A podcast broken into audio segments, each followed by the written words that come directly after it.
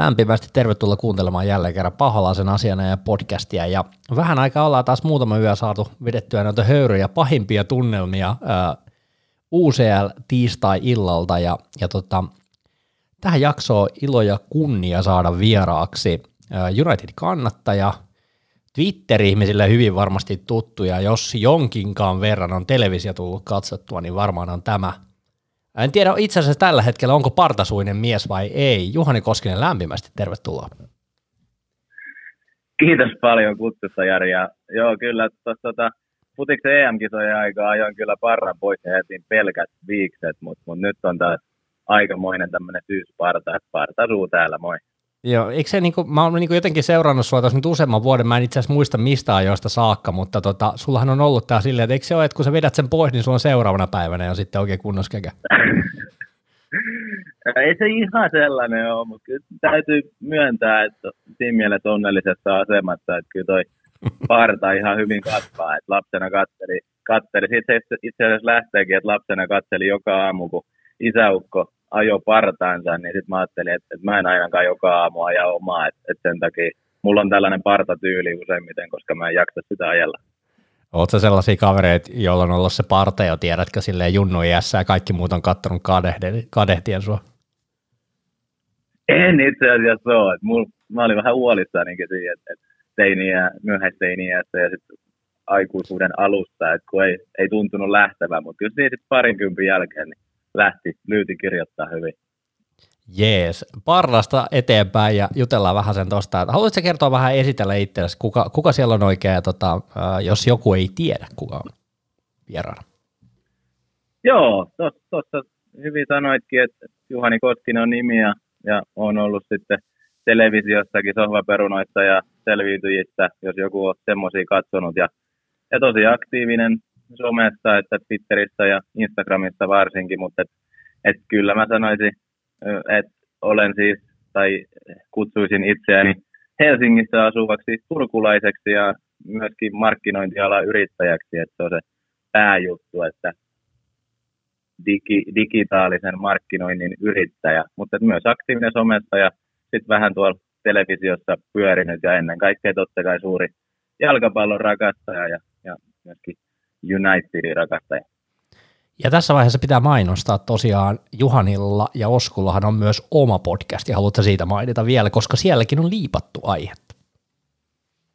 Joo, sellaista tosiaan Sohvaperunoissa olin Osku Valtosen kanssa sohvalla, ja, ja tota, siellä puhuttiin sitten aina välillä rakkaudesta, niin nyt sitten tämän vuonna oma podcast aloitettiin, joka kantaa nimeä Kaikki mitä rakastan. Löytyy sillä nimellä sitten YouTubesta, Spotifysta ja Instagramistakin. Ja siellä sitten Oskun kanssa about tunnin verran per jakso puhutaan jostakin rakkauden kohteesta. Ja, ja yksi rakkauden kohde siellä toki on jalkapallo lajina. Niin sähän oot, sullahan on ihan jalkapallotaustaa. Siis sä voit sanoa, että sä oot oikein pelannut, kun mähän en ole siis pelannut pelannut. Niin tota, mikä sulla on tämä suhde tähän jalkapalloon, jos vedetään tälleen vähän tiiviimmin kuin viime kerralla, kun sä oot puhunut siinä omassa podcastissa, niin miten tämä United ja sullahan on, jos en ihan väärin muista, niin eikö tämä Inter ollut aika kova tuolta Turun puolelta, että ei mennä Tepsin puolelle, mutta Inter taas on aika kova juttu. Se on just näin, oot tehnyt taustatyösi oikein hyvin näissä vuosien varrella, kun ollaan toisiamme somessa seurailtu, niin Niin ihan tota nappulaliigasta asti pelailu ja sitten kun piti lähteä seurajoukkueeseen, niin silloin menin F C Interin tosiaan pelaamaan. Niin, niin siitä sitten kun vaikka ei ammattia tullut futiksesta joskus B-junnuiässä tai siis lopettaa sitten vakavan pelailun, niin, niin se side Interiin kuitenkin jäi ja, ja tota, on kannattanut sitten Interiä siitä asti ja seurannut, kun vanhat joukkuekaverit on voittanut sitten Suomen mestaruutta ja, ja muuta vastaavaa. Mutta sitten toi Manchester United, niin niin se tuli, tuossa piti oikein alkaa muistella, että, että miten se lähtikään, mutta se tuli mulle siihen mitään niin romanttista tarinaa kuin ehkä sun monilla vierailla on ollut, mutta et, olisiko ollut yhdeksänkymmentäneljä yhdeksänkymmentäviisi kausi siinä vähän alle kymmenvuotiaana, kun tietokoneella pelaili sitten, oliko se FIFA vai mikä futispeli, niin, niin siinä silloin kun valitsin joukkuetta, niin muistaakseni oli sitten ekana valintana Manchester United ja piti päästä nopeasti pelaamaan, niin, niin valitsin sitten aina Unitedin ja siellä oli Kantselskista ja Kantonaa, ja se on jäänyt kovasti mieleen, vaikka se kausi silloin kakkossiaan päättyikin, mutta seuraava tuli mestaruus, ja siitä asti oikeastaan sit Manchester Unitedia ollaan sympattu. Miten tota, äh, mä oon seurannut, jos en ihan väärin muista, mä oon tehnyt taustatyötä nyt jonkun verran sen takia, mutta mut, eikö, eikö sulle niinku tää Zlatan homma ole aika kova juttu? Erittäin kova, että Zlatan Ibrahimovic on mun se kaikkien kaikista suurin oikeastaan pelaaja, koska tykkään persoonista ja, ja vähän tuollaisesta mm, rajattomasta itseluottamuksesta, niin sehän siinä olikin hauskaa, että itse asiassa Zlatanin United-sopimus eh, julkaistiin sinä päivänä, kun minä täytin kolmekymmentä. Et se on, se on tota, iki, iki, ik, ikimuistoinen päivä kyllä, että silloin leijailtiin kyllä aika korkealla taivaissa. Tämä on mielenkiintoinen juttu, kun puhutaan näistä aina, että ketkä pelaajat on niin kuin isoja juttuja. Mä muistan, että sä olit Ramosinkin puolella näissä monissa jutuissa. Niin olisit sä halunnut tota, Sergio Ramosin Unitediin? Olisiko se, niin kuin sanotaan näin, että et totta kai varmaan aika moni olisi ottanut sen niin kuin paljon nuorempana, mutta nyt kun se meni P S G:hen, niin oliko tämä niin kuin hyvä juttu, ja se meni sinne ja me saatiin Varane, vai minkä on sun mielipide tähän? Ja siis romanttiselta kantilta totta kai olisin hänet ottanut Unitedin paitaan, mutta et, et kyllähän järjellä ajateltuna tämä Varane huomattavasti parempi vaihtoehto, varsinkin nyt kun katsoo, että ei ole minuuttiakaan Ramos P S G:ssä pelannut, että et se on kuitenkin mun ikäinen äijä, se on mun ikäinen, meillä taitaa olla kuukausi, kuukausi Ramoksen kanssa ikäeroa, että ollaan, ollaan tota kolmekymmentäviisivuotiaita miehiä jo, että eihän hän ole pitkä aika ollut enää pelikunnossakaan, mutta et, Että totta kai olisi hänet avosylin ottanut Unitedin pelaamaan, mutta Varane varmastikin tähän projektiin paljon parempi vaihtoehto.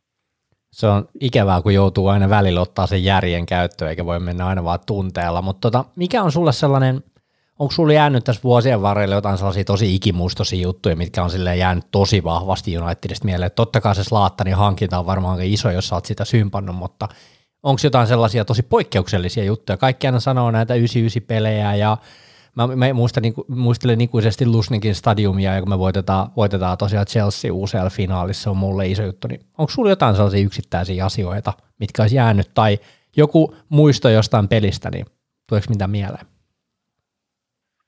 Ja toi on ihan hauska, toi yhdeksänkymmentäyhdeksän nosto, se ei ole siis mulle se, mutta mun pari, tai, tai siellä oli hyviä ystäviäkin silloin paikan päällä, kun he teki jonkun luokkaretke jalkapalloluokalla silloin siitä peliin, että ei paljon voinut paremmin osua, että se on ollut kiva kuunnella heidän tarinoitaan siitä retkestä, mutta itselle, itselle kyllä ehkä, tai siis totta kai se, että kun ekaa kertaa pääsi unelmien teatteriin paikan päälle, se oli vuosi kaksituhattakaksitoista, mä en itse asiassa ole ollutkaan siellä kuin kerran, se oli se kaksituhattakaksitoista, mutta sinne kun astui stadionille sisään, Muskoffin kautta hienosti hoitu kausari ja pääsi ihan viimeisen päälle paikoille. Ja, ja tota, se, se, mä oon ollut kyllä katsomassa isolla stadionilla Saksassa ja tota, E M-kisoissa ja muualla futista, mutta et kyllä se on, se on kaikista vaikuttavin kokemus, että kun siellä näki paikan päällä peliä. Se oli Fulhamia vastaan ja, ja Rooney,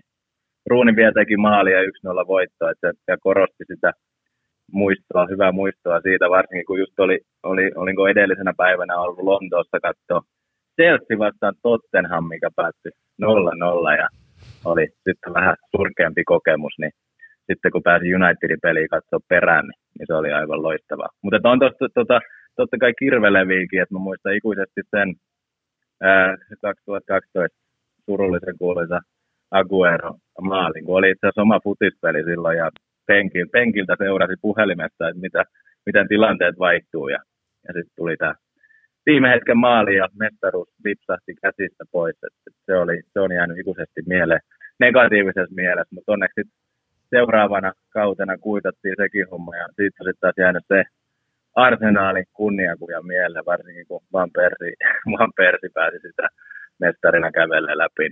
Tuommoisia nyt ekana tulee mieleen. Tämä on ihan käsittämätöntä mun mielestä, siis toi Unitedin historiikki ja kaikki se, mitä siellä on kaikki niin kuin hetkiä koettu. Ja tässäkin jaksossa me tullaan puhumaan äh, Juhanin kanssa, nyt otetaan toi Cristiano Ronaldon paluu Newcastle-ottelu, otetaan vähän niin kuin tarkemmin syyni ja ylipäätään puhutaan vähän Ronaldosta. Puhutaan sen jälkeen muutamia kysymyksiä, haluan esittää Juhanille liittyen tuohon Valioliigaan ja ylipäätään kilpailijoihin vähän, että minkälaisia ajatuksia hänellä on niihin, ja sitten otetaan toi surullinen, surullisen kuuluisa Young Boys-ottelu tuosta U C L:n avaus, niin otetaan sekin myös käsittelyyn, mutta tota, mites nyt sitten jalkapallofiilistelyä ja, ja ihmettelyä, Cristiano Ronaldo palasi Old Traffordille lauantaina ja kyllähän sitä perhana rakennettiin ja pitkän kaavan kautta sitä hänen niin kuin julkistamistaan, niin mikä, mikä on niin kuin päällimmäinen fiilis siitä, että Ronaldo saapuu Unitediin niin kuin monen monen vuoden jälkeen?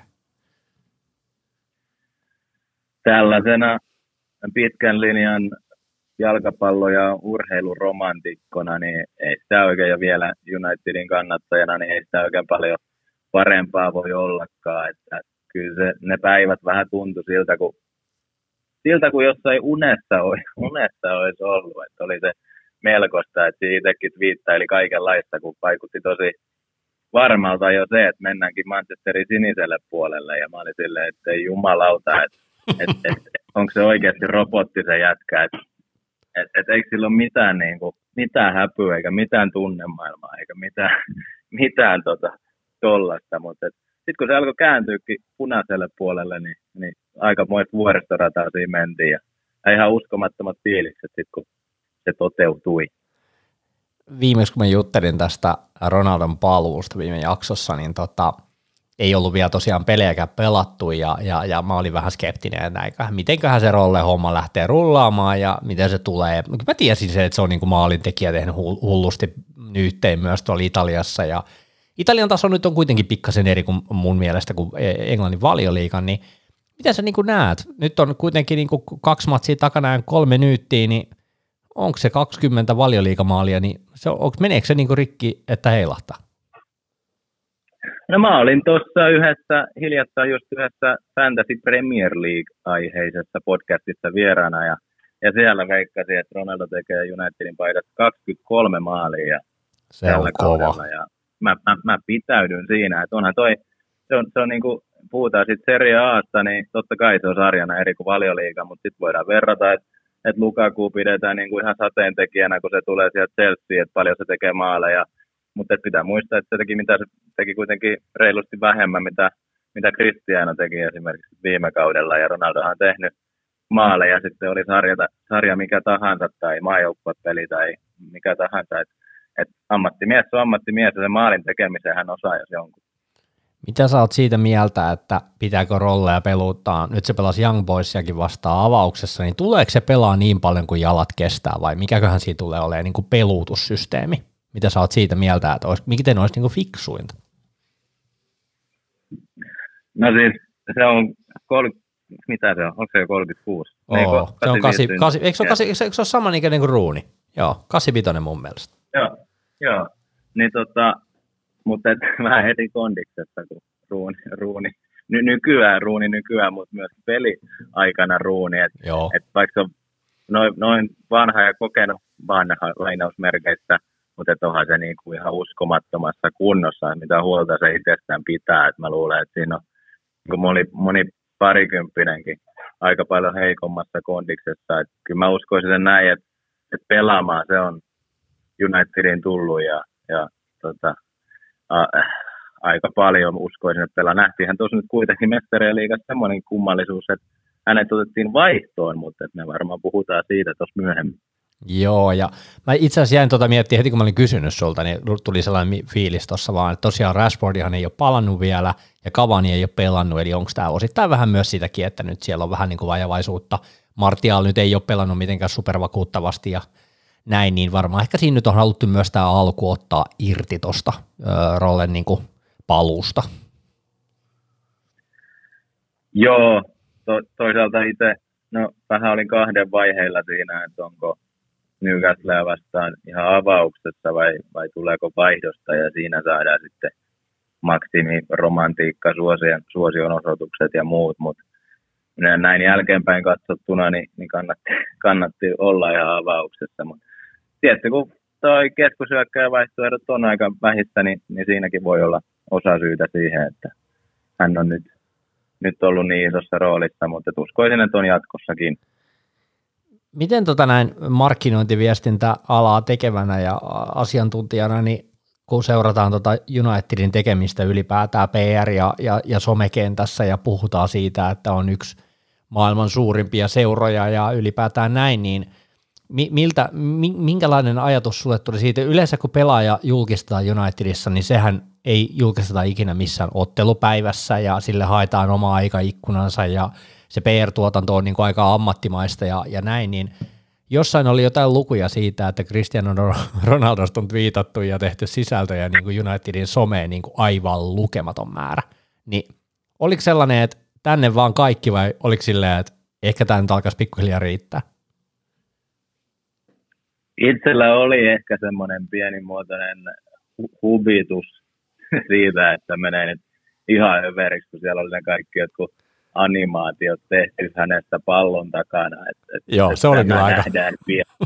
mä, olin, mä, olin sille, mä olin sille, että nyt ei ole kyllä keksitty niinku mitään enää muuta. Et, niinku lehmä lypsetään, lehmä lypsetään ihan loppuun. Ja mä aloitin kanssa miettiä, että ymmärrän tosi hyvin, että et enemmän tykkäyksiähän ne saa kuin mit, mitkään muut julkaisut. Et kun miettii, että mm. mitä se oli, että Ronaldon julkaisu postaus oli urheilumaailman kaikkien aikojen tykätyin ja se sai joku yli kymmenen miljoonaa tykkäystä enemmän kuin vaikka Varanen tai Sanson julkaisut, niin totta kai, totta kai se markkinointikoneisto nyt tietää, mitä tekee ja lypsää siitä kaiken irti, mutta siinä alkoi kyllä itse miettiä vähän, että et mitä, et, et, et, mitäköhän se Ronaldokin kelaa, kelaa siitä, että et, tota, hänet, hänet lypsetään näin, näin täydellisesti, mutta uskoisin, että se sai siitä, kuten nähtiin, niin myöskin lisää voimaa, että ka- kaikki koko maailma seurasi vain häntä.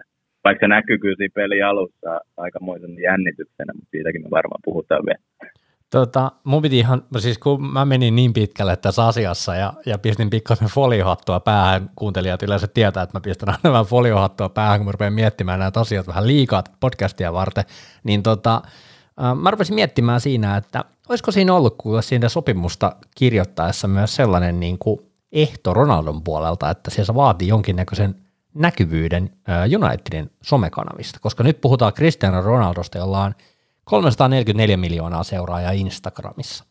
Niin voisiko siinä olla, tiedätkö, tällainen niin kuin hänen yhteisönsä kasvattaminen ja, ja sekin, että United niin kuin sitoutuu siihen, että sitä niin kuin sitten hemmetti nostetaan sitten, kun se tulee sinne. Mä rupesin katsoa hänen omaa tiliään, niin viimeisestä kahdeksasta julkaisusta seitsemän on, on, on niin kuin United-aiheisia.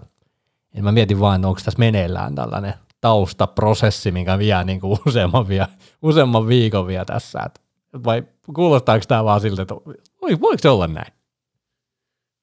No siis kyllähän nykyaikana kaikki totta kai on mahdollista, mutta mut itse näen se ehkä niin päin kuitenkin, että enemmän just Unitedin some hyötyy Ronaldosta kuin Ronaldon some hyötyy Unitedista. Et se, se just, että kun Cristiano Ronaldolla, mitä se oli, hänellä on yksin enemmän Instagram-seuraajia kuin kaikilla valioliigaseuroilla yhteensä, niin se, se antaa jonkinnäköisen perspektiivi siihen, siihen asiaan, että et millaisesta kaverista on kysymys. Ja mä oon siis häntä vuosikaudet myös seurannut, niin, niin kyllähän se muutenkin on, vaikka pelas Juvessa ja, ja näin, niin, niin, niin kovasti se on hänen sitä elämäänsä, niin, niin sitä se lähinnä on. Et hienoa, että nyt, nyt ne julkaisut sitten käsittelee Juventuksen sijaan sitten Manchester Unitedia.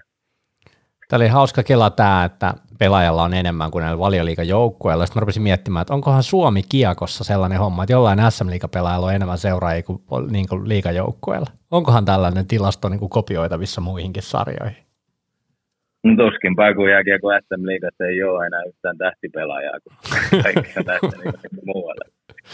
No joo. Voi olla, että niin jos aika olisi eri, niin sitten ehkä. Mutta siitä ehkä, liigasta ehkä puuttuu tuommoiset tarat. Hei, me vähän sivuttiin tuossa jo sitä Newcastle-peliä ja, ja tota, no, tota, mun täytyy sanoa, että, että kun siihen peliin lähdettiin, niin mulla oli kyllä tosi varma fiilis siitä, että onko, onko Ronaldo avauksessa tai ei, niin Newcastlea vastaan United tulee pelaa hyvän matsin. Niin tota, mikä fiilis sulla sitten loppujen lopuksi jäi? Tässähän saatiin aika tällainen, niin kuin, eihän se oikeasti se eka puoli aika mitään ihmeellistä peliä Unitedilta siinä Newcastle-pelissä ollut. Ja ihan siinä toisen, ensimmäisen puolen lopulla niin Greenwoodin hyvästä haastosta veto, pieni kimmoke, maalivahti söheltää ja Ronaldo laittaa sisään, niin olihan se kirjoitettu tähti, eikö se ollut? Oli se aika lailla kirjoitettu ja niin kuin ihan hauska, hauskaa ajatella, että itselläkin se pelin seuraa, yleensähän seuraa aika paljon niin kuin, missä pallo menee ja, ja kokonaisuutta, mutta huomasin itsekin siinä kesken peliä, että seurailee lähinnä koko ajan sitä numero seitsemää punaisessa paidassa, että mitä se tekee ja kiinnittää siihen huomioon. Kun sitä alkoi miettiä, että jos itse katsoo peliä näin, niin, niin miten se on niin kuin koko muu maailma. Että et siinä oli aika, aika, aikamoiset paineet siinä mielessä Ronaldon niskassa. Sen huomasi kyllä siinä alussa, että häneltähän tuli vähän, vähän hatsuja ohi pallosta ja pallon menetystä ja muuta. Ja kasvoilta huomasi, että nyt on aika moinen jänskä päällä, mikä nyt on ihan täysin ymmärrettävää. Mutta et, et kyllä se siitä sit lähti ja huomattiin, että kun se maali tuli, niin, niin maalintekijän maali. Hän oli oikeassa paikassa oikeaan aikaan. Seurasi sen kuudi, oliko se Villokki vai, vai kuka vartioi häntä siinä ja jäi ihan seisomaan ja ei seurannut yhtään itse. Mutta mut Ronaldo se seurasi ja sen huomasi siitäkin. Muistaakseni kun tuliko Villokki vaihtoon, niin, niin tosi pettyneenä painoi kasvonsa käsiinsä, koska hän on nyt ikuisesti se jätkä, joka, joka, tota, joka jätti Ronaldon partioimatta siinä kohtaa, kun Ronaldo teki United-paluunsa avausmaalin historian kirjoihin. Se, se on just näin, ja, ja tota, mä mietin muutenkin tota ekaa puolella aikaa, kun kattelin tuossa vielä tilastoja, kun meikäläinen unohtaa nämä niin hyvin nämä ottelut, että mitäs näistä enää tapahtukaan, mutta ekaa puolella kuitenkin viisitoista maalintakoyritystä Unitedilla kolme maalia kohti. Siinä oli Rafael Varanellahan oli hyvä puskupaikka, oliko jopa ihan kulmasta, mistä meni ihan pikkasen ohi. Niin minkälaisia ajatuksia sinulle tuo Varanen siirto Unitediin niin herättää, ja ylipäätään mun mielestä siis kovasti on vakuuttanut. Mun mielestä on ollut hyvä, hyvä hankinta. On ollut oikein hyvä hankinta, ja kaikkea sitä oikeastaan, mitä itse odotinkin. Et mähän siis tykkään Victor Lindelöfistä pelaajana, hänen peliavaamisestaan, kaikesta, hänen persoonastaan, mutta Lindelöfille kuitenkin tasaisin väliin tulee vähän sellaisia, sellaisia hetkiä, että tulee virheitä ja muita.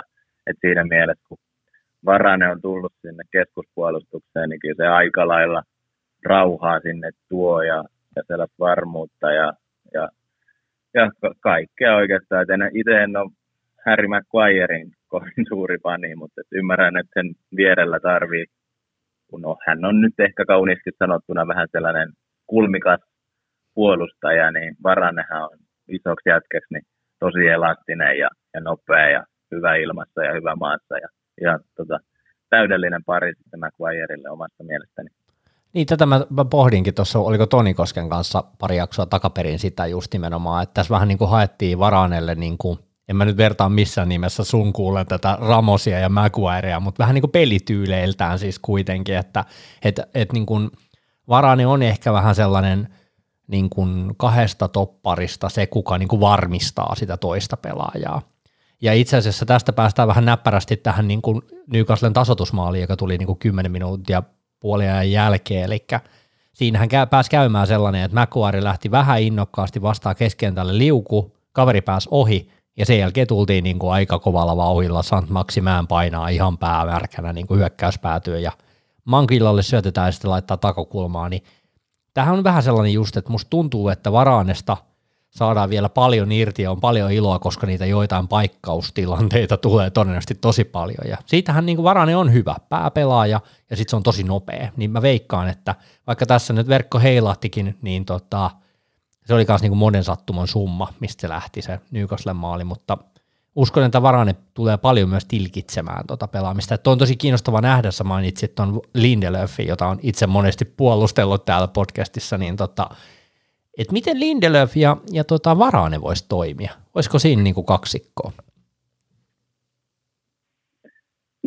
No mä näkisin, että se, sekin kannattaisi kokeilla, mutta et kyllähän niin kuin kapteenina Maguire ja hintansa puolesta, ja siis pelannutkin hyvin, en, en sitä sano, niin on aika Sementoinut, sementoitunut siihen avauskokoonpanoon, mutta kyllä mä mielelläni kokeilisin, kokeilisin myös Varanen ja Lindelöf-pari, että toi oli niin kuin hyvä nosto, kun sanoit, että, että Varanen on just vähän sellainen varmistava, että Real Madridissa niin Ramoshan aktiivisesti lähtee hyökkäyksiin ja ylös ja, ja on tosi aggressiivinen puolustaja, että se tarvii just sellaisen Varanen tapaisen, joka vähän tapaisen, joka turvaa sitä selustaa, niin ja nyt muistetaan, että hän on vain muutama peli vasta pelannut, että et nekin pelannut noin hyvin ja, ja varmistelut, totta kai siinä tulee yllätyksiä ja muuta, mutta et, et koko ajan niin kuin pääsee paremmin sisään siihen systeemiin. Se olisi hauska nähdä myös Varainen Lindelöf kaksikko.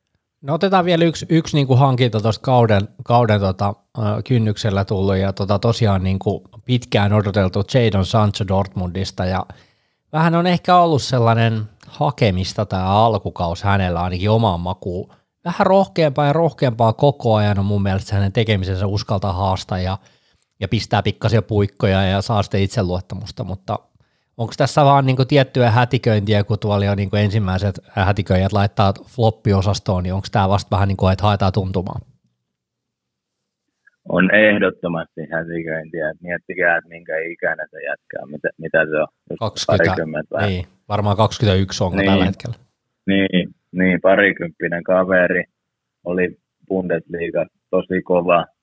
Nyt, nyt tietty lätkätermein, niin varmaan sitä kuuluisaa mailan puristamista nyt ollut ja, ja kestää hetki, että pääsee Valioliigan vaatimustasolle sisään ja eiköhän ne, ne temput sieltä sitten löydy vielä. Et mulla on ainakin täysi luotto siihen, että en, en odottanutkaan, että niin nuori jätkä Bundesliigasta tulee ja alkaa niinku saman tien domi, dominoida Valioliigassa. Et, et tota, annetaan aikaa vaan. Mulla on sellainen tuntuma tuosta Jadon Sanchosta, että se vaatii muutaman kovan pelin, jossa me päästään pelaamaan sitä meidän vastahyökkäyspeliä, että se pääsee niin kuin tilaan niin sanotusti. Et nyt on pelattu näitä pelejä, missä vähän niin kuin kaveri vetää low blockia ja ylipäätään näin, että joo, hän on parhaimmillaan mun mielestä yksi ykkösissä, mutta jotenkin toi joukkue tulee olemaan tosi murhaava se hyökkäyskokoonpano, jos miettii, että siellä on esimerkkinä nyt vaikka Bruno ja Greenwood ja vaikka sitä Rolle ja Sancho, niin se tulee olemaan tosi, tosi paha, että se nähtiin jo tässä ottelussa, mutta tota, mites tota Luke Shaw, Luke Shaw pisti aika nätin passin Rollelle ja Rolle pisti puikoista sisään kaksi yksi Unitedille, niin kyllä, kyllä niin kuin mä yksi, täytyy sanoa, että, että niin paljon kuin mä oon somea seurannut niin kuin vuosien varrella, niin se maaliklippi, mikä on kuvattu sieltä kulmalipulta, mä en tiedä näit sä sitä klippiä, missä se Rolle juoksee sinne ja sitten tulee nämä see you huudot siihen, niin olihan se aika, aika vakuuttava. Jotenkin mä, mua pääsi vähän yllättämään, että kuinka hyvin se sitten pääsi kuitenkin se Rolla sieltä laidalta tulemaan ja tuikkas sisään. Niin kyllä siinä vaiheessa mulle heräsi sellainen tunne, että, että tässä on niin kuin jäätävä kliinisyys tässä jätkässä siinä viimeistelyssä. Itsellekin tuli vähän sellainen ulospuhallus siinä ekan maalin jälkeen, että no niin, että huh, että nyt se on tehnyt sen maalin, nyt ei niin kuin ole oikeastaan sen suhteen paineita enää tässä matsissa. Mutta sitten se toinen maali, niin, niin just kun puhutaan, että vanha ja hidas ja muuta, niin aika sähäkästi se siis tekee sen juoksu ja sitten Joe sai laitettu siihen vielä. Ja, ja pitää myös muistaa, että oli hu- huikea se haltuunotto, millä otti pallon mukaan. Kyllä. Ja sitten, sitten maalintekijä maali siinäkin mielessä, että, että puikoista sisään tosiaan joku Twitterissäkin mulle vittuili siitä, että, että veskari... Veskari tota, ei saa silmiäkään kiinni, niin molemmat maalit oli mun mielestä just maalintekijän maaleja. Et se on niinku ihan sama, että laitatko sä etukulmaan, takakulmaan, yläkulmaan, ala, alakulmaan vai jalkojen välistä, niin kun se menee verkkoon, niin se lasketaan. Joo, mä oon ihan samaa mieltä, että se kosketus palloon oli aika maaginen. Se niinku, vähän niinku tuntuu, että se pallo jopa tarttu sen jalkaan, jotenkin niinku hienosti pomppasi. Et kyllä se vaan niinku... Varmaan toi, tolta se varmaan tuntuu, että se huipputasolla, että niin kuin helppoa se on, kun sitä pelailee ja osaa, ja kyllä sekin nyt jonkun verran on asiaa treenannut, mutta tästä Newcastle-pelistä, tässä oli, tämä oli hieno silleen, että toi, toi Rolle teki noin pari maalia, saatiin niin kuin vähän apinaa selästä ja mitä kaikkea tällaista, mutta mun täytyy sanoa, että tässä pelissä nähtiin jälleen kerran se Bruno Fernandes, jonka minä tilasin sieltä Portugalista, eli se kaukolaukaus, niitä ei ole Unitedissa ihan kauheasti nähty, niin olihan se, mä oon kattonut sen maalin tosi monta kertaa, siis noi on niin, niin rakastettavia maaleja, sä vaan tyhjä tila ja sit sä panna palaa niin paljon kuin jalas lähtee, niin olihan se maaginen. Joo, siis ansaitustikin ehkä vähän niin kuin jääneet nämä Unitedin muut maalit vaille huomiota, kun keskitytään niihin Ronaldon onnistumisiin, mutta ne oli niin molemmat, että Bruno yläkulmapommi ja sitten vielä, vielä Lingardinkin maali, niin ihan uskomattoman hienoja maaleja. Ja just tuossa niin Ronaldon tulon jälkeen, niin itse just ainoat kysymysmerkit oli just ehkä jotain, että miten sitten kolahtaako Ronaldolla ja Brunolla. Kun Bruno on ollut johtava pelaaja, nyt tulee Ronaldo, joka on johtava pelaaja, ihan ka- mihin tahansa meneekään, niin tule, aiheuttaako se jotain ongelmia.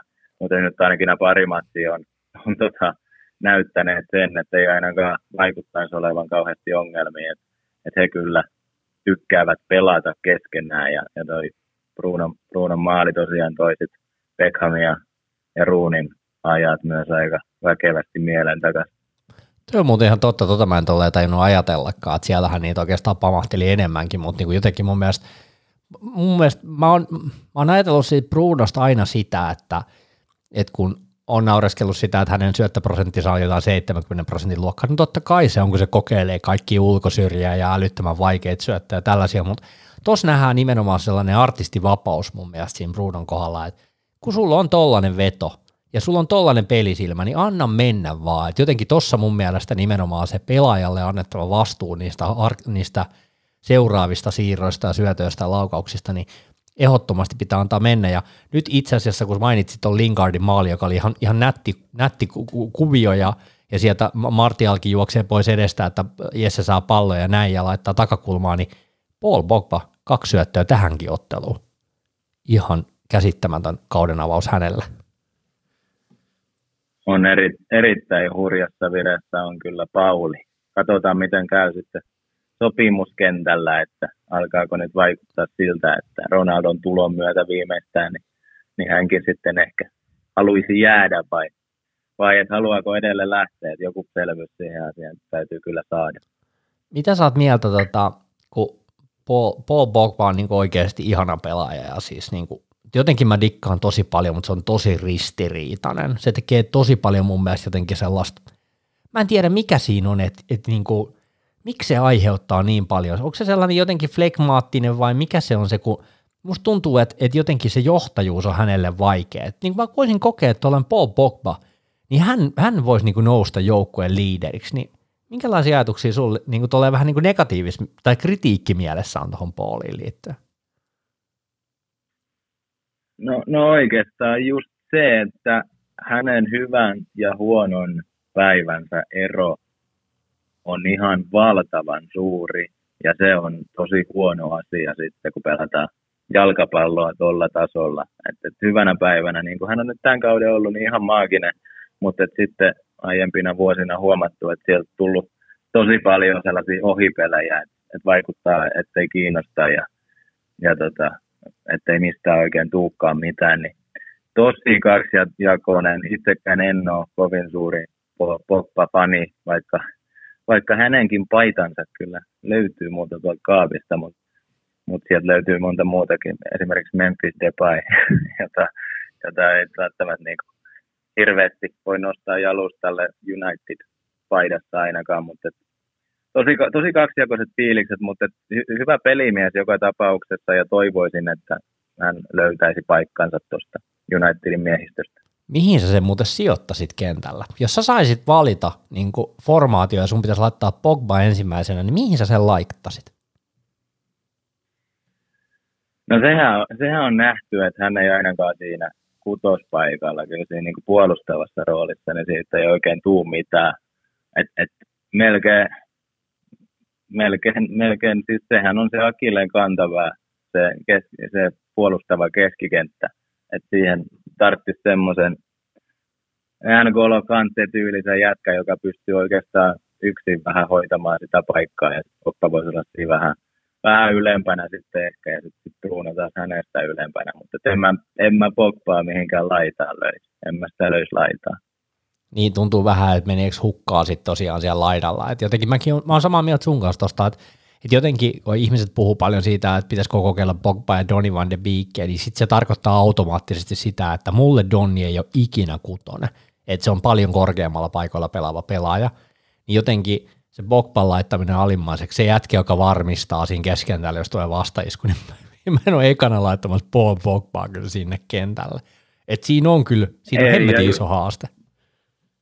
Niin, ja just se, kun hän ei ole mikään kovin nopea pelaaja. Pitkät jalat ja menee kentällä kuin joku, joku kirahvi, mutta ei se, niin kuin, ei, se, ei se ehkä siinä niin kuin rikkovasta, puolustavasta roolista tai sit laidasta, niin ei se oikein toimi se homma. Et sehän se, se on mun mielestä se ongelma, että et, et meillä on McTominay ja, ja Fred siinä pohjalla, mutta meillä pitäisi olla yksi niin hyvä pelaaja, joka hoitaisi sen homman, minkä he, yksi, minkä he hoitaa kahdestaan.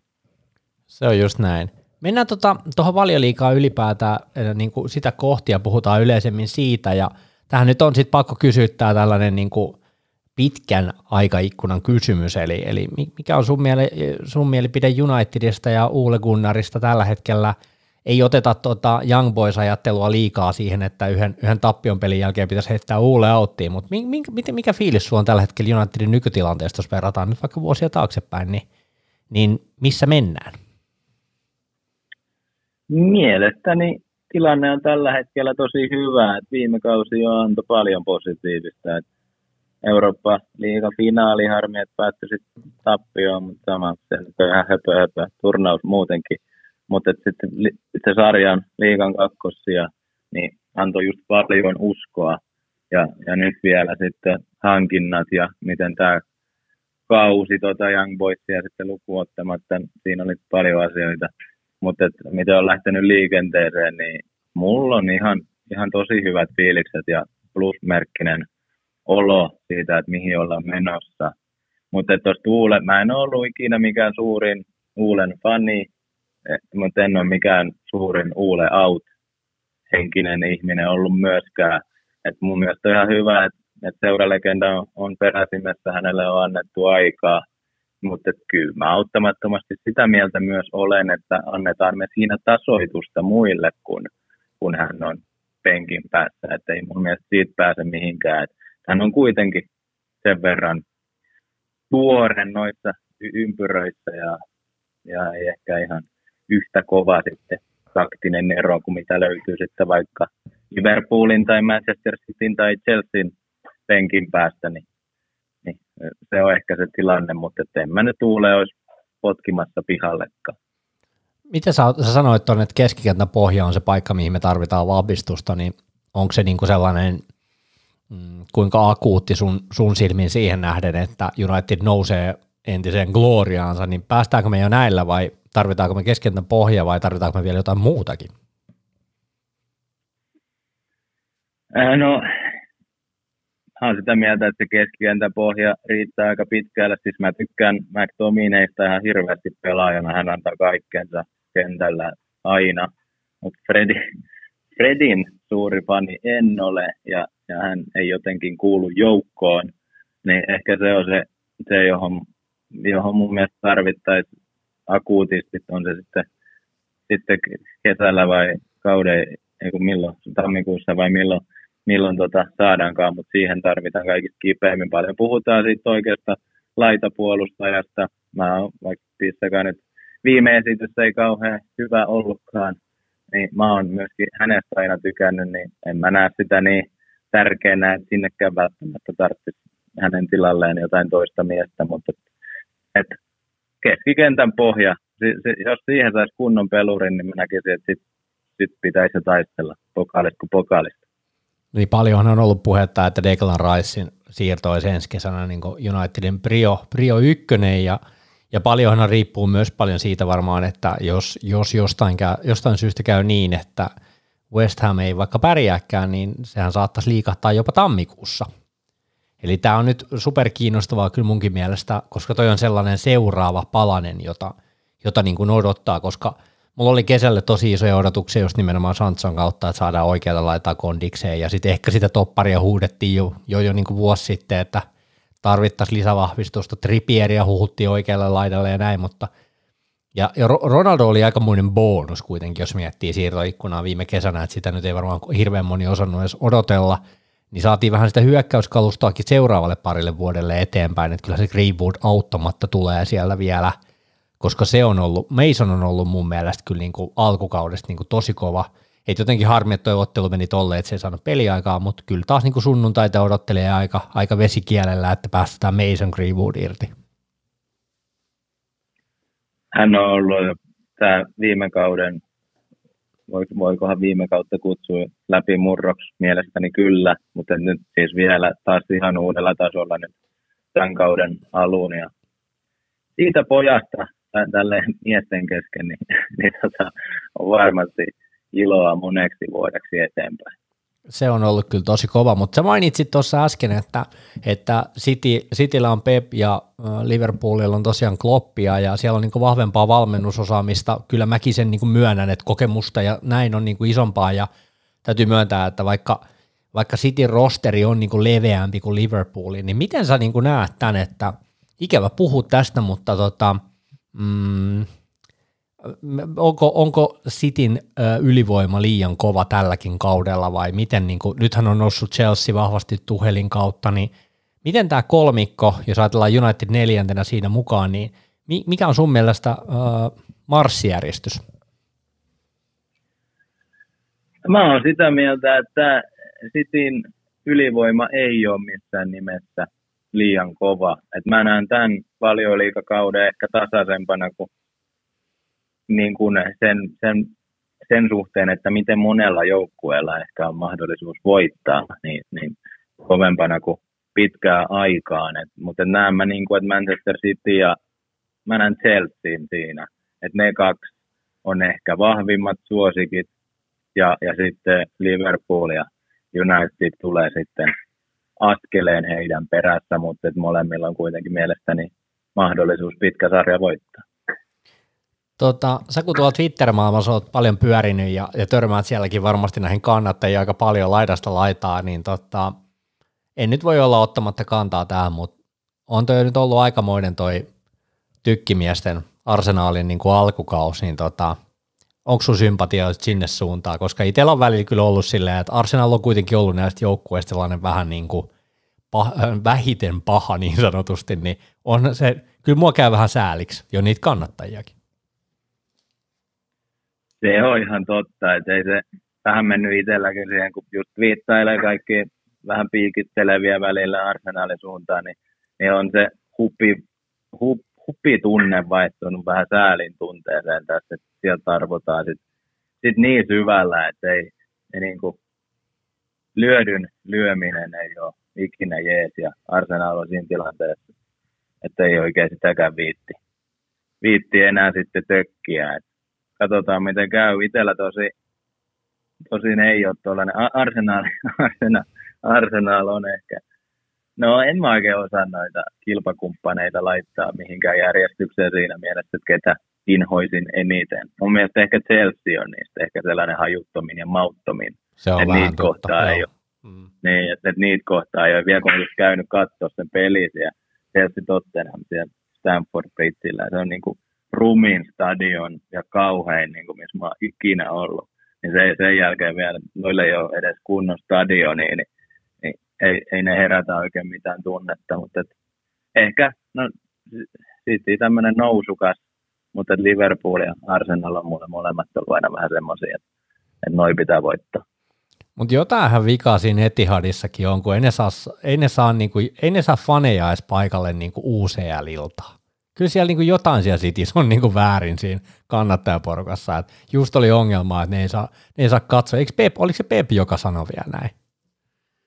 Pep sanoi nyt, nyt on mestarien liigamatsin jälkeen, kun ei siellä ollut porukkaa. Että Southampton on kova, hän toivoisi, että viikonloppu tulisi joku katsomaan.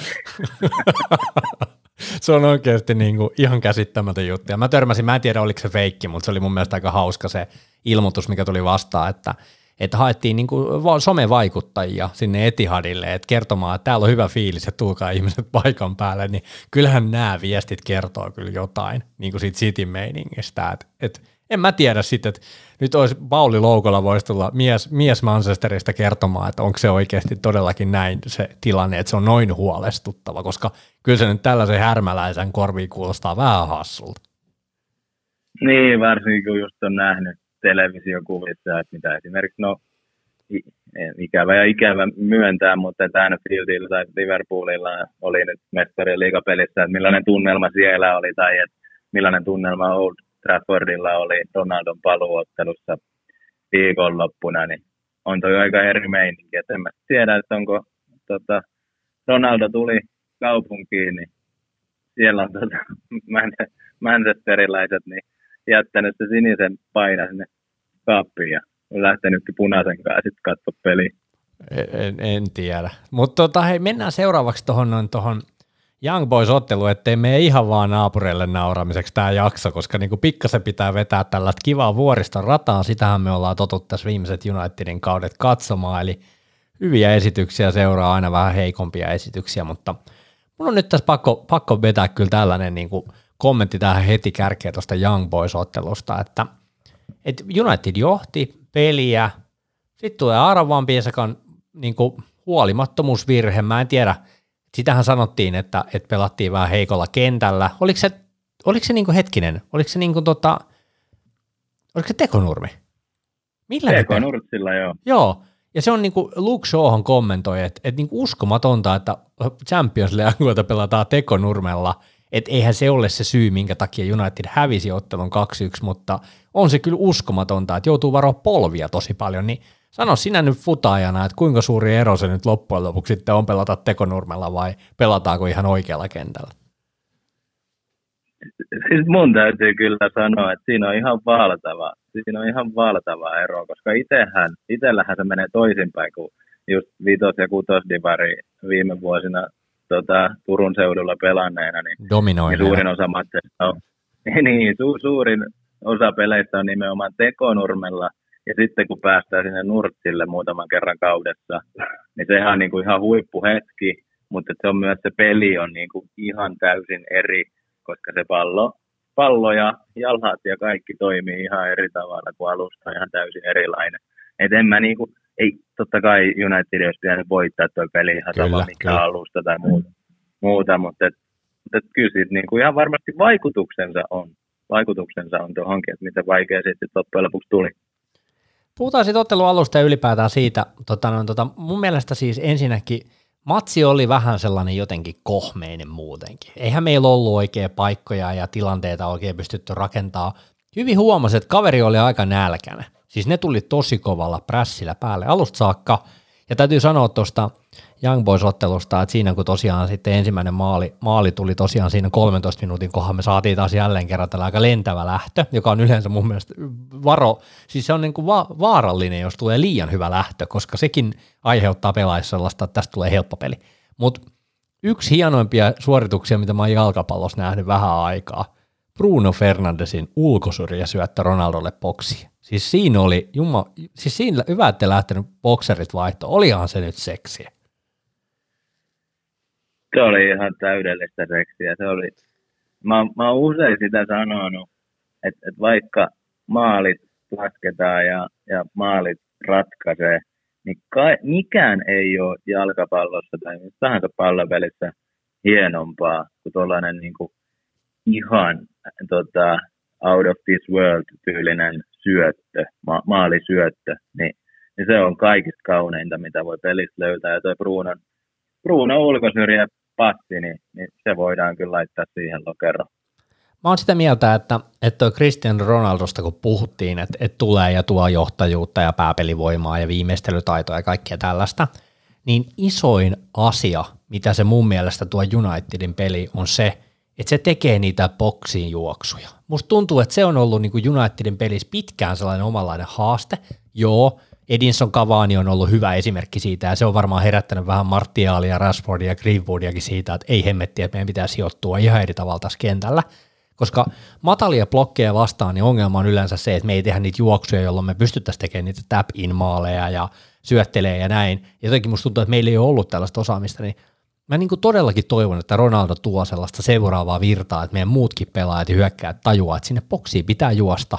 Ja nyt niin kuin täytyy sanoa, että Greenwoodin, maalin, tai Greenwoodin laukauksen jälkeen se täppä laittaa sen sisään, ja nyt se teki tästä sen samanlaisen sisään, eli periaatteessa juoksee sinne boksiin, niin tästä voi olla vielä niin kuin tosi iso sellainen niin kuin muutos Unitedin hyökkäyspelissäkin, että tajutaan tehdä niitä juoksuja sinne boksiin.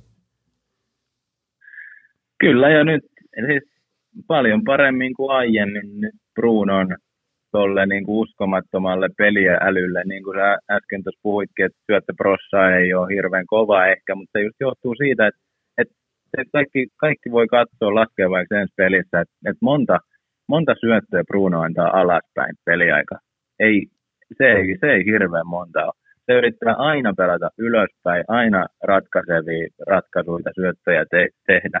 Niin nyt kun se, niin silloin joku tollainen viimeistelijä, joka, me, joka osaa mennä oikeisiin paikkoihin, niin, niin mä väittäisin, että se helpottaa aika paljon Brunonkin pelaamista. Ja se on nyt nähty jo muutaman kerran. Ja, ja se, että monet sanoo, että, että joo, että he helppoja maaleja, niin tuommoiset helpon näköiset maalit, niin ne on usein niin melkein vaikeimpia, koska se, se on just se, että sun pitää haistella ne tilanteet ja olla vähän askeleen edellä kaikkia muita. Ja sen takia ne näyttää niin helpolta, kun sä saat putata siitä pärismetristä sisään. Niin, täytyy sanoa, että kyllä siinäkin aika monta kaveria Newcastleen vastaan jäi niin kuin telineisiin siinä, kun tajuaa juosta siihen palloon. Että se vaan lähti juoksemaan saman tien, kun veto lähtee. Että se niin kuin luottaa, että se tipahtaa siihen, ilman että se jää katsomaan, että tipahtaako se siihen. Et siinä on myös sellainen mentaalinen juttu. Mulla oli pakko nostaa tämä hauska, hauska, oliko se Lee Grant, joka julkaisi sen, julkaisi sen jutun, että olivat tota, no, tota illallisella vai millä jutulla, niin perjantaisin yleensä saa ottaa jälkiruokaa, niin kukaan pelaaja ei ottanut jälkiruokaa, koska ne oli katsonut, mitä oli Cristiano Ronaldolla niin kuin, niin kuin tilauksessa. Et mun mielestä vaan niin kuin tollainen isompi, tiedätkö, sellainen niin kuin ajatuksellinen, että ei, ei ole ehkä hyväksyttävää, pitää vähän miettiä, mitä tekee ja näin, niin mä toivon, että se tarttuu tuohon joukkueeseen. Ei se tartu päivässä tai kahdessa viikossa, se tarttuu kauden aikana aika varmasti, niin kuin ne sellaiset tavat toimia kentällä ja kentän ulkopuolella.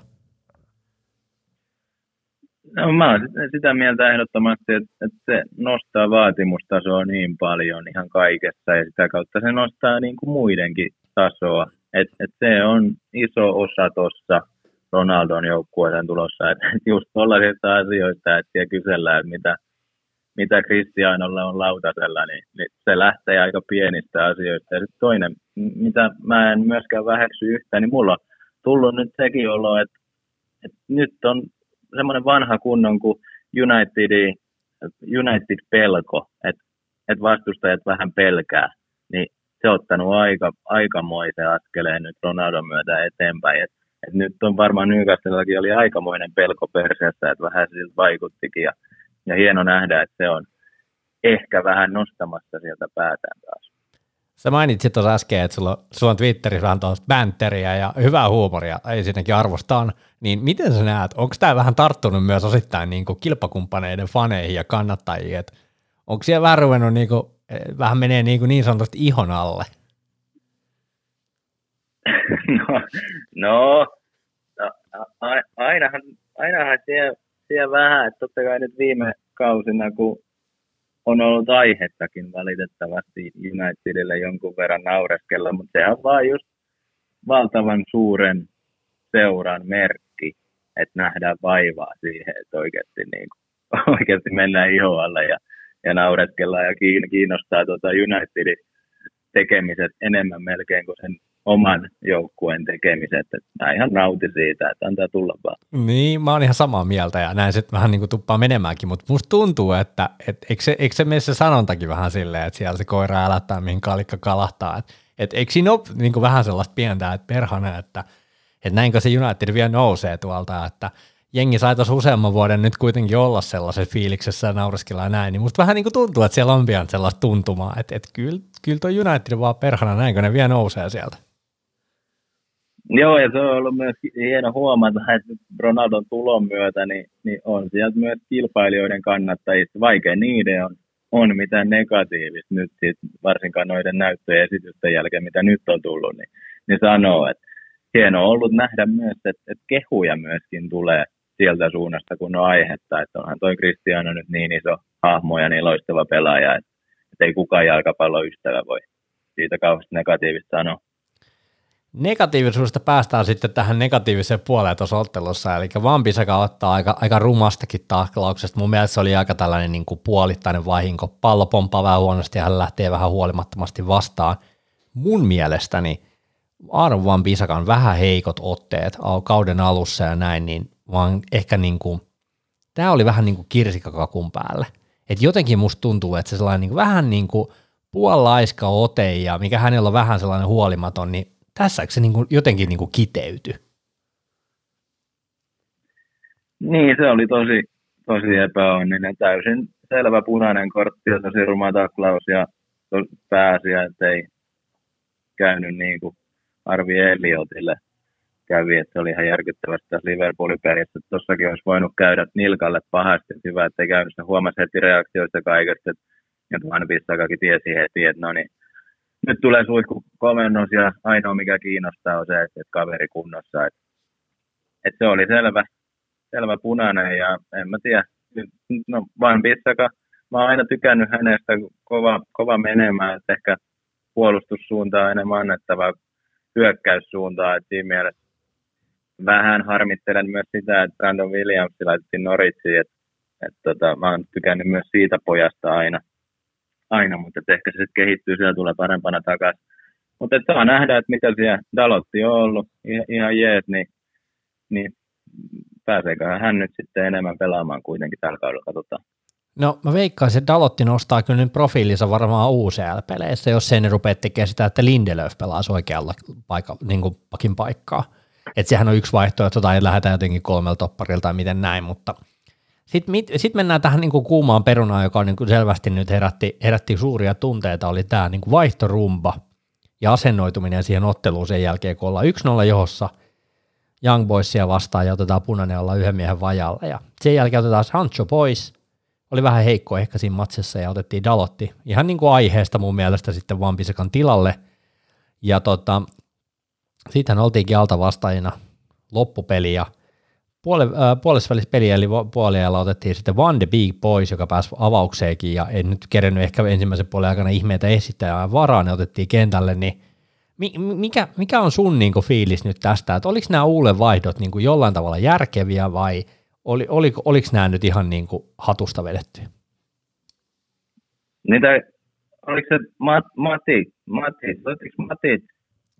Matit, Matit, Matit otettiin vasta seitsemänkymmentäkaksi minuutin kohdalla Brunoon. Ah. Otettiin, samalla kun otettiin Ronaldo ja Bruno pois, niin otettiin Lingard ja Matic kentälle. Eli siinä vaihdettiin kolmen joo, topparin joo, linjaa, joka oli sitten viisi puolustajaa lopulta, vaikka mähän toivoin, että Dalottia ja Shota oltaisiin nostettu ylemmäs, että oltaisiin saatu vähän niin kuin leveyttä siihen kenttään, mutta en mä tiedä, siis jotenkin mun, mun silmääni näissä oli niin kuin järki näissä jutuissa, mutta mä sanoin tuossa Toni Koskelle tänään tuossa, kun juteltiin hänen kanssaan, että, että siinä vaiheessa, kun oli, peli oli yksi nolla Unitedille ja Van Bissaka, Van Bissaka sai sen punaisen kortin, niin siinä vaiheessa Young Boys haistoi veren. Tiedätkö, ne pelasi varmaan niin kuin elämänsä ottelua jokainen, ne tiesi sen mahdollisuuden, että tästä on otettavissa tulos. Niin kyllähän se näkyy kentälläkin, niin jätkäthän paino takareidet ruvella siellä oikeasti kentällä. Et mun mielestäni se oli vaan niinku, oli pakko antaa niinku krediittiä myös kaverille, että Young Boys niinku, ei ne turhaan niitä kahta maalia tehnyt. Täytyy, täytyy antaa ehdottomasti krediittiä just se, että näinhän ne menikin ne vaihdat ja y- ymmärrän myös sen, mun mielestä se oli ihan oikein just, just että Dalotti otettiin kehiin ja niinhän se olikin, että et Varane sieltä tuli, tuli puolustukseen.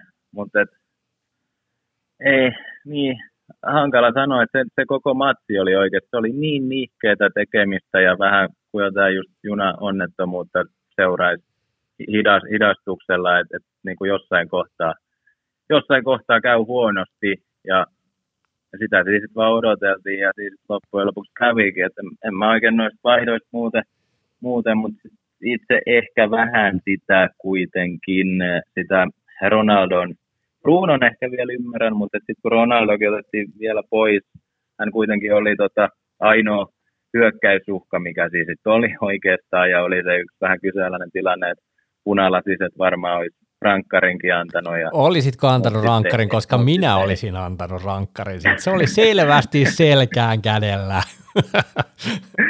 Mun täytyy kyllä ehkä sanoa, että mä en ehkä ole saanut rankkaria. Siis, se oli vähän, se oli vähän semmoinen. Tiedätkö, se haki liikaa mun mielestä sitä rankkaria siitä. Jos ei se olisi laittanut niin paljon kermaa kakun päälle, niin siitä olisi tullut pilkku. Mä veikkaan, että se vähän kaatui siihen, että se yritti hakea liikaa teatraalisuutta siihen.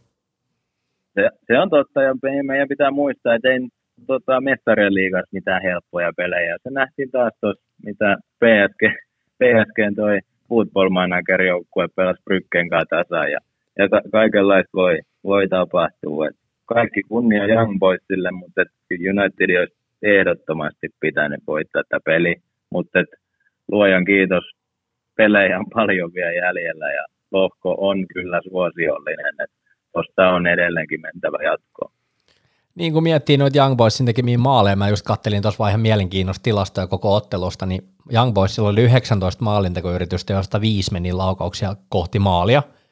Ja, ja sitten kun miettii niitä maaleja, miten ne tuli, niin se, tuli, se tasoitusmaalihan tuli siitä keskityksestä, joka pomppasi sit siihen ja mistä se kimpoili ja, ja meni sisään. Okei, se oli mun mielestä niinku ihan tekemällä tehty maali, yksi yksi.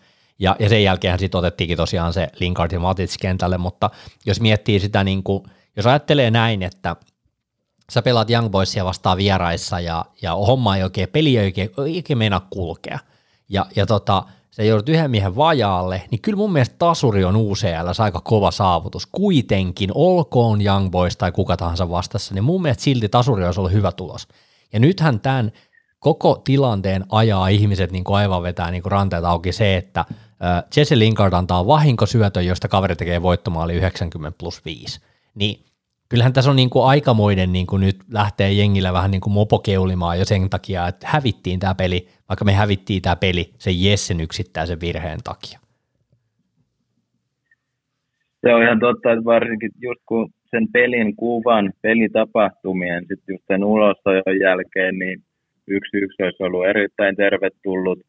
Se, että jos ei just täydelläkään miehistöllä oikein tullut mitään sit pelistä, niin, niin ymmärrän sen, että ei sitten alivoimalla lähdetty hakemaan yltiöpäisesti voittoa, vaan, vaan pyrittiin sitten sitä pistettä varmistaa, että se nyt oli sitten ihan helvetin surullista, että osui just Lingardille se moka, että, että kun hän on just nyt pelannut hyvin ja tullut onnistumisiin ja hienon viime lainakauden jälkeen, niin uutta tulemista maajoukkuessakin pelannut helvetin hyvin, niin nyt just sitten hänelle, se, sekin näytti vähän siltä se syöttö, että mihin se, että oliko sekin vähän, niin kuin kaikki naureskeleet alustan piikkiin ja muuta, mutta et, et siis, niin, siis se osui johonkin ihme kantapäähän se syöttö, ja tiedät mitä siinäkin, siinäkin tapahtui, mutta et, tosi harmi, että osui just hänelle. Virheet sattuu kaikille. Se on, tohon on oikeasti mun mielestä hyvä niin kuin niputtaa tämä matsi, eli virheet sattuu kaikille ja jotenkin mun mielestä nyt on hyvä kääntää eteenpäin. Eihän tästä lohkosta tiputtu tällä nyt, ainakaan vielä tässä vaiheessa voisi sanoa, että tämän ottelun takia, koska tuollahan kävi niin kuin onnellisesti, että Villareal ja Atalanta taisi pelata tasan itse asiassa sen oman, oman pelinsä, eli Joo. siinäkin mielessä niin lohko on Joo. vielä ihan niin, kuin, niin sanotusti yllättäen omissa käsissämme, mutta ei noista helppoja pelejä tule noista seuraavista. Me pelataan seuraavaksi tuplaottelu West Hamia vastaan, eli meillä on liig- eh, liigassa jo sunnuntaina tosiaan Hammers, joka on aloittanut kauden ihan hyvin, kaksi voittoa, kaksi tasuria, tosin siellä on Mihail Antonio pelikielossa, eli se ei pelaa heillä, heillä sunnuntaina siinä, ja sitten on liigakapissa seuraava peli. Mitä fiiliksiä West Ham aiheuttaa, onko kiinnostusta niin sanotusti? Kiinnostusta on totta kai, oli vastustaja mikä tahansa, mutta West Hamihan on ollut ihan saatanan kova. Älä. Nyt koko alkukauden, alkukauden just Antonio Benrahma kaksikko on tehnyt aika, aika kovaa jälkeä. Et, et se on, no totta kai Unitedin onni, että nyt Antonio otti sen jonkun lisäajan punaisen ja on viikonloppuna pois pelistä. Se on niin kuin sen West Hamin kaikista suurin lyömäase, että nyt ei sen möhkäleen kanssa tarvitse toppareiden siellä painia. Et, et mä odottaisin, että nyt varsinkin tuon surullisen Champions League-avauksen jälkeen niin, niin nähtäisiin kunnon kasvojen pesu ja, ja yrätään ihan totaalisesti näin Hammersit. Se olisi mielenkiintoista, ja muuten tällainen pikantti lisä tähän koko otteluun on se, että tänään itse asiassa pelataan Eurooppa-liigaa, jossa West Ham on Dinamo Zagrebin vieraana, eli heillä on vierasmatsi tässä välissä vielä. Mä en itse asiassa tajunnut no niin, tätä ollenkaan. Jo. Joo. Joo, se oli itse, kun pelaan aktiivisesti tuota Fantasy Premier Leaguea, niin siellä oli, jos mulla Antonio ja Benrahman joukkueessa, niin, niin vielä on pitänyt jännittää sitä, että mitä siellä, siellä käy. Ja just, just se, että mietin vielä tuossa Unitedin kohdalla, että kun oli mestarien liigaa, niin miten jätkät sitten, mikä päivä on viikonloppupeli, että miten, miten palaudutaan, niin toi on aika raju kyllä toi, toi West Hamin homma, että tänään pelataan ulkomailla ja sitten pitäisi sunnuntai pelata taas. Koet sä siitä, että tälleen niin kuin, mikä sun fiilis on, että kokeeksi United suurta etua tästä kuitenkin? Koska Joo, mä veikkaan, että mä Zag- Zagrebia vastaan niin kuin West Ham lähtee varmaan aika ykkösillä kuitenkin. En mä usko, että siellä nyt kierrätetään ihan kauheasti. no ei, ei käsittääkseni heillekään ihan liikaa on noita, noita tota, pelejä Euroopassa suotu, niin mä, heillä kuitenkin hyvä jengi ja hyvin lähtenyt Valioliiga-käyntiin, niin, niin kyllähän nyt Valioliiga-jengillä on aina mahis, vaikka tiedä, Eurooppa-liiga pystyy kokonaan, se on nähty aiemminkin, että se on joko Sevilla tai, tai joku Valioliiga-joukkue, jos ei sitten se ole Villareal, mutta mut, tota, et kyllä mä uskoisin, että West Ham lähtee ihan kovimmalla mahdollisella kokoonpanolla Eurooppa-liigaa pelaamaan. Me nähdään sunnuntaina, miten käy Unitedille, se tulee olemaan tosi mielenkiintoinen ottelu tosiaan silloin, ja, ja tota, jos en ihan väärin muista, niin kello kuusitoista oli jo tosiaan ottelu. Tota, seuraava jakso olisi tarkoitus tehdä tosiaan tulevana torstaina näiden West Ham-otteluiden jälkeen Hagströmin Kiiran kanssa. Kiiran kanssa tullaan puhumaan jonkun verran tota kannattamisesta ja kannattajana olemisesta niin kuin ihan lapsuudesta lähtien, että miten homma rakentuu, niin ajattelin heittää tämän sen kierrepallon sulle tähän loppuun, että olisiko sulle heittää jotain kysymystä Kiiralle liittyen kannattamiseen tai Unitediin tai futikseen, niin laitetaan hänet vastaamaan seuraavassa jaksossa. Joo, no mä voisin vaikka Kiiralta kysyä, että kun hän on sieltä, jos kerran lapsesta asti Unitedia kannattanut, niin kaikkien näiden, näiden vuosien jälkeen, niin kuka on se hänen, hänen suosikki ja ykköspelaajansa, joka on ikinä Unitedissa pelannut, se kiinnostaisi.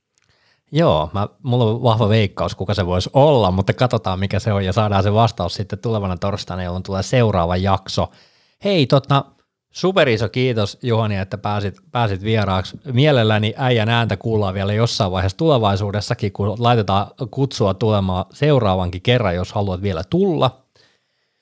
Ja, ja tota, ehdottomasti, joo, ehdottomasti haluan, kiitos. Joo, t- joo ja tota, kiitoksia kaikille kuunteluista. Nyt on selvästi niin ollut pientä, pientä kasvua kuuntelijoissakin tässä syksyn aikana, ja se on mahtava homma, saadaan lisää, lisää väkeä kuulolle ja Kiva, kiva huomata, että meillä näitä vieraitakin löytyy koko ajan lisää, lisää ja uusia tyyppejä tulee. Podcasti on viety myös Spotifyn lisäksi Suplaan, eli löytyy Suplasta nykyään. Ei ole välttämättä top ykkösenä, kun siellä on kaikki, mitä rakastan podcasti siellä kärjessä, mutta tota, no, tota, katsotaan ehkä jossain vaiheessa. Me ollaan tauolla, tauolla meidän Joo, mutta tosiaan löytyy nykyään myös sieltä, eli jos, jos ei jostain syystä Spotify nappaile, niin löytyy sieltä, mutta Spotifysta ei ole mihinkään päin lähdössä tässä, niin tota, mutta hei, ei mitään, me palataan näissä merkeissä sitten tulevana torstaina. Kiitos kaikille, morjes. Moikka.